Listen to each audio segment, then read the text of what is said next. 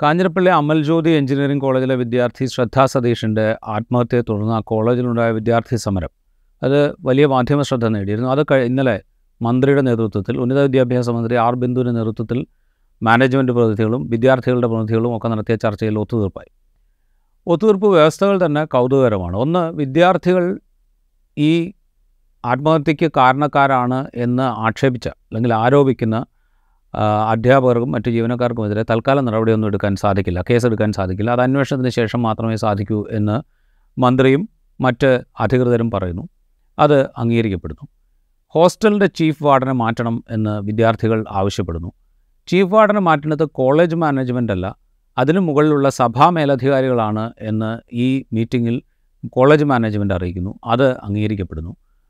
കോളേജിൽ വിദ്യാർത്ഥികളുടെ വിദ്യാർത്ഥി സൗഹൃദമായ ഒരു പരാതി പരിഹാര സെൽ വേണം എന്ന ആവശ്യം വിദ്യാർത്ഥികൾ ഉന്നയിക്കുന്നു. അത് പരിഗണിക്കാം എന്ന് മാനേജ്മെന്റ് പറയുന്നു.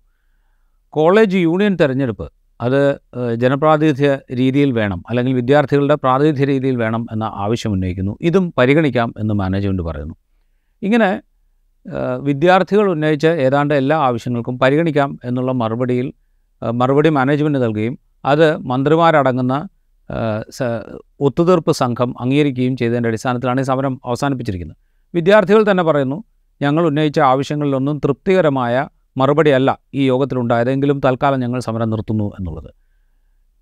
ഈ ഒത്തുതീർപ്പ് ചർച്ചയിൽ ഉണ്ടായ ഉടമ്പടികളിലെ അവ്യക്തത അല്ലെങ്കിൽ അതിന്റെ ഒരു അസാധാരണത്വം അവിടെ നിൽക്കട്ടെ. ഇപ്പോൾ ക്രൈംബ്രാഞ്ച് അന്വേഷിക്കുകയാണ്. ഇതുപോലെ ഇത് ആദ്യമായിട്ടല്ല ഒരു പ്രൊഫഷണൽ ആശ്രയ പ്രൊഫഷണൽ എഞ്ചിനീയറിംഗ് കോളേജിൽ അല്ലെങ്കിൽ ഏതെങ്കിലും പ്രൊഫഷണൽ കോളേജിലെ വിദ്യാർത്ഥി കേരളത്തിലെ ഒരു വിദ്യാർത്ഥി ജീവൻ ഒടുക്കുന്നത്. ഈ അമൽ ജ്യോതി ഉണ്ടായതിന് ശേഷം തന്നെ മറ്റൊരു തൊടുപുഴയിലെ അല്ല സർ വിദ്യ എഞ്ചിനീയറിംഗ് കോളേജിലെ ഒരു വിദ്യാർത്ഥി താമസിക്കുന്ന മുറിയിൽ ആത്മഹത്യ നിലയിൽ കണ്ടെത്തിയിരുന്നു. കോഴിക്കോട് എൻ ഐ ടിയിലെ ഒരു വിദ്യാർത്ഥി ആത്മഹത്യ ചെയ്തത് ഏതാനും മാസം മുമ്പാണ്. അപ്പോൾ നമ്മുടെ പ്രൊഫഷണൽ കോളേജുകളിലെ വിദ്യാർത്ഥികൾക്ക് എന്താണ് സംഭവിച്ചുകൊണ്ടിരിക്കുന്നത്? പ്രൊഫഷണൽ കോളേജുകളിലെ പഠന അന്തരീക്ഷം വിദ്യാർത്ഥികൾക്ക് മാനസിക സമ്മർദ്ദമില്ലാതെ പഠിക്കാൻ ഉതകുന്നതാണോ? അതിനപ്പുറത്തേക്ക് വിദ്യാർത്ഥികളുടെ മേൽ വലിയ സമ്മർദ്ദം മാനേജ്മെന്റ് അല്ലെങ്കിൽ കോളേജ് നടത്തിപ്പുകാർ അടിച്ചേൽപ്പിക്കുന്നുണ്ട് അടിച്ചേൽപ്പിക്കുന്നുണ്ടോ? അധ്യാപകർ അവരുടെ വിദ്യാർത്ഥികളുടെ പഠനം മുന്നോട്ട് കൊണ്ടുപോകുന്നതിന് ആവശ്യമായ കാര്യങ്ങൾക്ക് അപ്പുറത്ത് മറ്റ് നിയന്ത്രണങ്ങൾ വിദ്യാർത്ഥികൾക്ക് മേൽ അടിച്ചേൽപ്പിക്കുന്നുണ്ടോ? ഇത് സമ്മർദ്ദത്തിന് കാരണമാകുന്നുണ്ടോ? ഇതൊക്കെ ജീവനൊടുക്കുക എന്നുള്ളതിലേക്ക് കുറച്ച് വിദ്യാർത്ഥികളെങ്കിലും എത്തിക്കുന്നുണ്ടോ? ഇത്തരം കാര്യങ്ങളെക്കുറിച്ചൊക്കെ ഗൗരവമായ അന്വേഷണം ആവശ്യമാണ്. ആ അന്വേഷണം വേണമെങ്കിൽ അമൽജ്യോതി എഞ്ചിനീയറിംഗ് കോളേജിലെ ഈ വിദ്യാർത്ഥിനി എന്തുകൊണ്ട് ജീവൻ ഒടുക്കി എന്താണ് ആ വിദ്യാർത്ഥിയുടെ വിദ്യാർത്ഥിയെ ജീവൻ ഒടുക്കുക എന്ന തീരുമാനത്തിലേക്ക് നയിക്കാനുണ്ടായ കാരണം എന്നതിൽ കൃത്യമായ അന്വേഷണവും മറുപടിയും ഉണ്ടാകേണ്ടിയിരിക്കുന്നു. അത്തരമൊരു കാര്യത്തിലേക്ക് ഇപ്പോൾ നടക്കുന്ന ക്രൈംബ്രാഞ്ച് അന്വേഷണം പോകും എന്ന് പ്രതീക്ഷിക്കാൻ തൽക്കാലം നിർവാഹമില്ല. കാരണം വെച്ചാൽ നമ്മുടെ മുമ്പിൽ മുമ്പ് നടന്ന സംഭവങ്ങളൊക്കെ ഉദാഹരണങ്ങളായിട്ടുണ്ട്.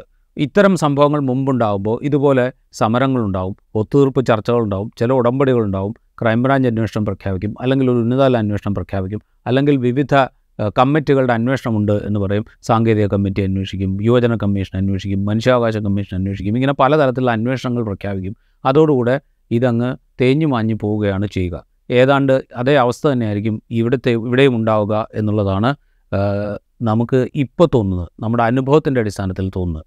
അതുണ്ടാകാതിരിക്കേണ്ടത് നമ്മുടെ കലാലയ അന്തരീക്ഷങ്ങൾ കുറെ കൂടെ സർഗാത്മകമാവുന്നതിനും വിദ്യാർത്ഥികൾക്ക് മാനസിക സംഘർഷമില്ലാതെ അവരുടെ പഠനം പൂർത്തിയാക്കി ഒരു കരിയർ തുടങ്ങാൻ ഉതകുന്ന വിധത്തിൽ അവരെ രൂപപ്പെടുത്തിയെടുക്കുന്നതിനും അനിവാര്യമാണ്. ആ ഒരു അവസ്ഥയിലേക്കാണ് കാര്യങ്ങൾ പോകേണ്ടത്. അത്ര ഗൗരവത്തിൽ ഈ സംഭവത്തെ സർക്കാരോ ഉന്നത വിദ്യാഭ്യാസ വകുപ്പോ ഈ കോളേജ് മാനേജ്മെന്റോ നമ്മുടെ സമൂഹമോ എടുത്തിട്ടുണ്ട് എന്ന് തോന്നുന്നില്ല. ഒന്നാമത്തെ കാര്യം അതാണ്. രണ്ടാമത്തെ കാര്യം ഈ സമരവുമായി ബന്ധപ്പെട്ട് ഈ സമരത്തെ കോളേജ് മാനേജ്മെന്റും ആ മാനേജ്മെന്റിനെ നിയന്ത്രിക്കുന്ന സഭാ മേലധികാരികളും എങ്ങനെയാണ് ഒരു കോളേജ് മാനേജ്മെന്റിനെ സഭാ മേലധികാരികൾ നിയന്ത്രണത്തിലാക്കുക എന്നുള്ളത്? ഒരു കോളേജ് മാനേജ്മെന്റിന് നിയന്ത്രണത്തിന് നിയമങ്ങളുള്ള ഒരു സംസ്ഥാനത്ത് എങ്ങനെയാണ് നടക്കുക എന്നുള്ളത് വേറൊരു ക്വസ്റ്റ്യനാണ് ഒന്ന് ആലോചിച്ച് നോക്കുക. വിദ്യാർത്ഥികൾ ഉന്നയിക്കുന്നു. ഹോസ്റ്റൽ വാർഡനെ മാറ്റണം ചീഫ് വാർഡനെ മാറ്റണം കോളേജ് മാനേജ്മെന്റ് പറയുന്നത് ചീഫ് വാർഡനെ നിയമിക്കുന്നത് കോളേജ് മാനേജ്മെന്റ് അല്ല അത് സഭാ മേലധികാരികളാണ് എന്നാണ്. എങ്ങനെയാണ് ഒരു കോളേജിന്റെ ഹോസ്റ്റലിന് സഭാ മേലധികാരികൾ വാർഡനെ നിശ്ചയിക്കുക എന്നുള്ള ബേസിക് ആയിട്ടുള്ള ആയിട്ടുള്ളൊരു ക്വസ്റ്റ്യനാണ് ഇതിന് മറുപടി പറയേണ്ടത് ഈ സ്വാശ്രയ കോളേജുകളെ നിയന്ത്രിക്കാൻ ആവശ്യമായ നിയമ സംവിധാനങ്ങൾ ഒരുക്കിയ സർക്കാരാണ്.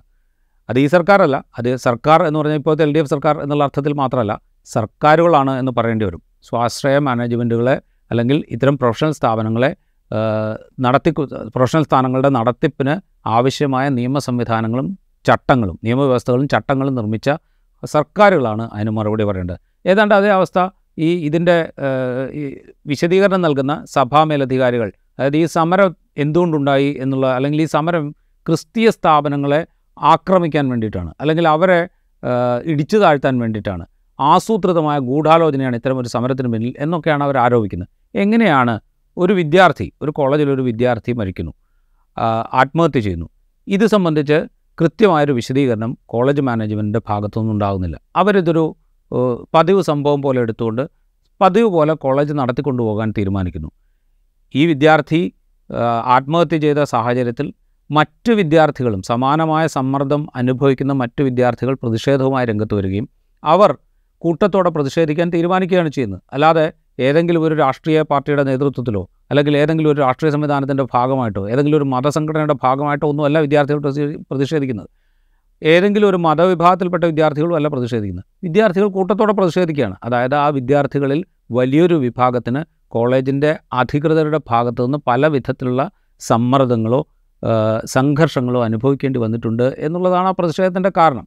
അങ്ങനെ ഒരു പ്രതിഷേധം ഉണ്ടാകുമ്പോൾ അതെങ്ങനെയാണ് ഒരു ക്രിസ്തീയ സ്ഥാപനത്തിനെതിരെയുള്ള ആക്രമണമായി അല്ലെങ്കിൽ അവരെ അപകീർത്തിപ്പെടുത്താനുള്ള ശ്രമമായി അല്ലെങ്കിൽ അവരെ അസ്ഥിരപ്പെടുത്താനുള്ള ശ്രമമായി ഒക്കെ ഒരു മാനേജ്മെന്റ് ചിത്രീകരിക്കുന്നത് അതിന് പിന്നിൽ എന്തിനേയും വർഗീയമായി കാണാനുള്ള എന്തിനേയും വർഗീയമായി വേർതിരിച്ച് കണ്ടുകൊണ്ട് യഥാർത്ഥ പ്രശ്നങ്ങളെ മറച്ചു പിടിക്കാനുള്ള ശ്രമം അതിന്റെ പിന്നിലുണ്ട്.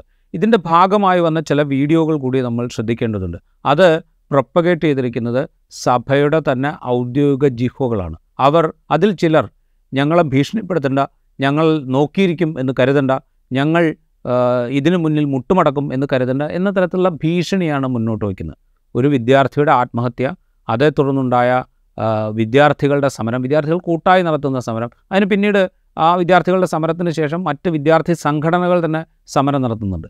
അപ്പോൾ ഇതൊക്കെ നടക്കുമ്പോൾ അതിനെ എന്തുകൊണ്ടാണ് ഇത് സംഭവിക്കുന്നത് എന്ന് യാഥാർത്ഥ്യബോധത്തോടുകൂടി അന്വേഷിച്ചുകൊണ്ട് വിദ്യാർത്ഥികൾക്ക് സമ്മർദ്ദം കൂടാതെ സംഘർഷരഹിതമായി അവരുടെ അധ്യയനം മുന്നോട്ട് കൊണ്ടുപോകാൻ പാകത്തുള്ള അന്തരീക്ഷം ഒരുക്കേണ്ടവർ ഇതിനെ വർഗീയമായി കാണുന്ന ഒരു ഘട്ടത്തിൽ ജിഹാദി വിദ്യാർത്ഥികളാണ് ഇതിന് പിന്നിൽ എന്ന് പറയാൻ പോലും ഈ കോളേജ് മാനേജ്മെന്റിന്റെ സഭ സഭയുടെ ഉത്തരവാദിത്തപ്പെട്ട ചുമതല വഹിക്കുന്ന പുരോഹിതർ മടിക്കുന്നില്ല എന്നുള്ളത് നമ്മൾ ഓർക്കണം. അതായത് എന്തിനേയും വർഗീയമായി കാണാൻ പാകത്തിലേക്ക്. അങ്ങനെ വർഗീയമായി കാര്യങ്ങളെ വിശകലനം ചെയ്തുകൊണ്ട് യഥാർത്ഥ പ്രശ്നങ്ങളിൽ നിന്ന് മാറാൻ അല്ലെങ്കിൽ യഥാർത്ഥ പ്രശ്നങ്ങളെ മറച്ചു വയ്ക്കാൻ വലിയ ശ്രമം അവിടെ നടക്കുന്നുണ്ട്.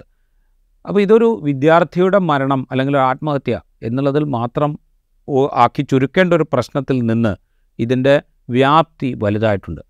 അത് മനസ്സിലാക്കുക എന്നുള്ളത് കേരളത്തിലെ സർക്കാരിന്റെ പൊതുരാഷ്ട്രീയ പ്രസ്ഥാനങ്ങളുടെ വിദ്യാഭ്യാസ സ്ഥാപനങ്ങളുടെ പൊതുസമൂഹത്തിന്റെ ഒക്കെ ഉത്തരവാദിത്തമാണ് എന്ന് പറയേണ്ടി വരും.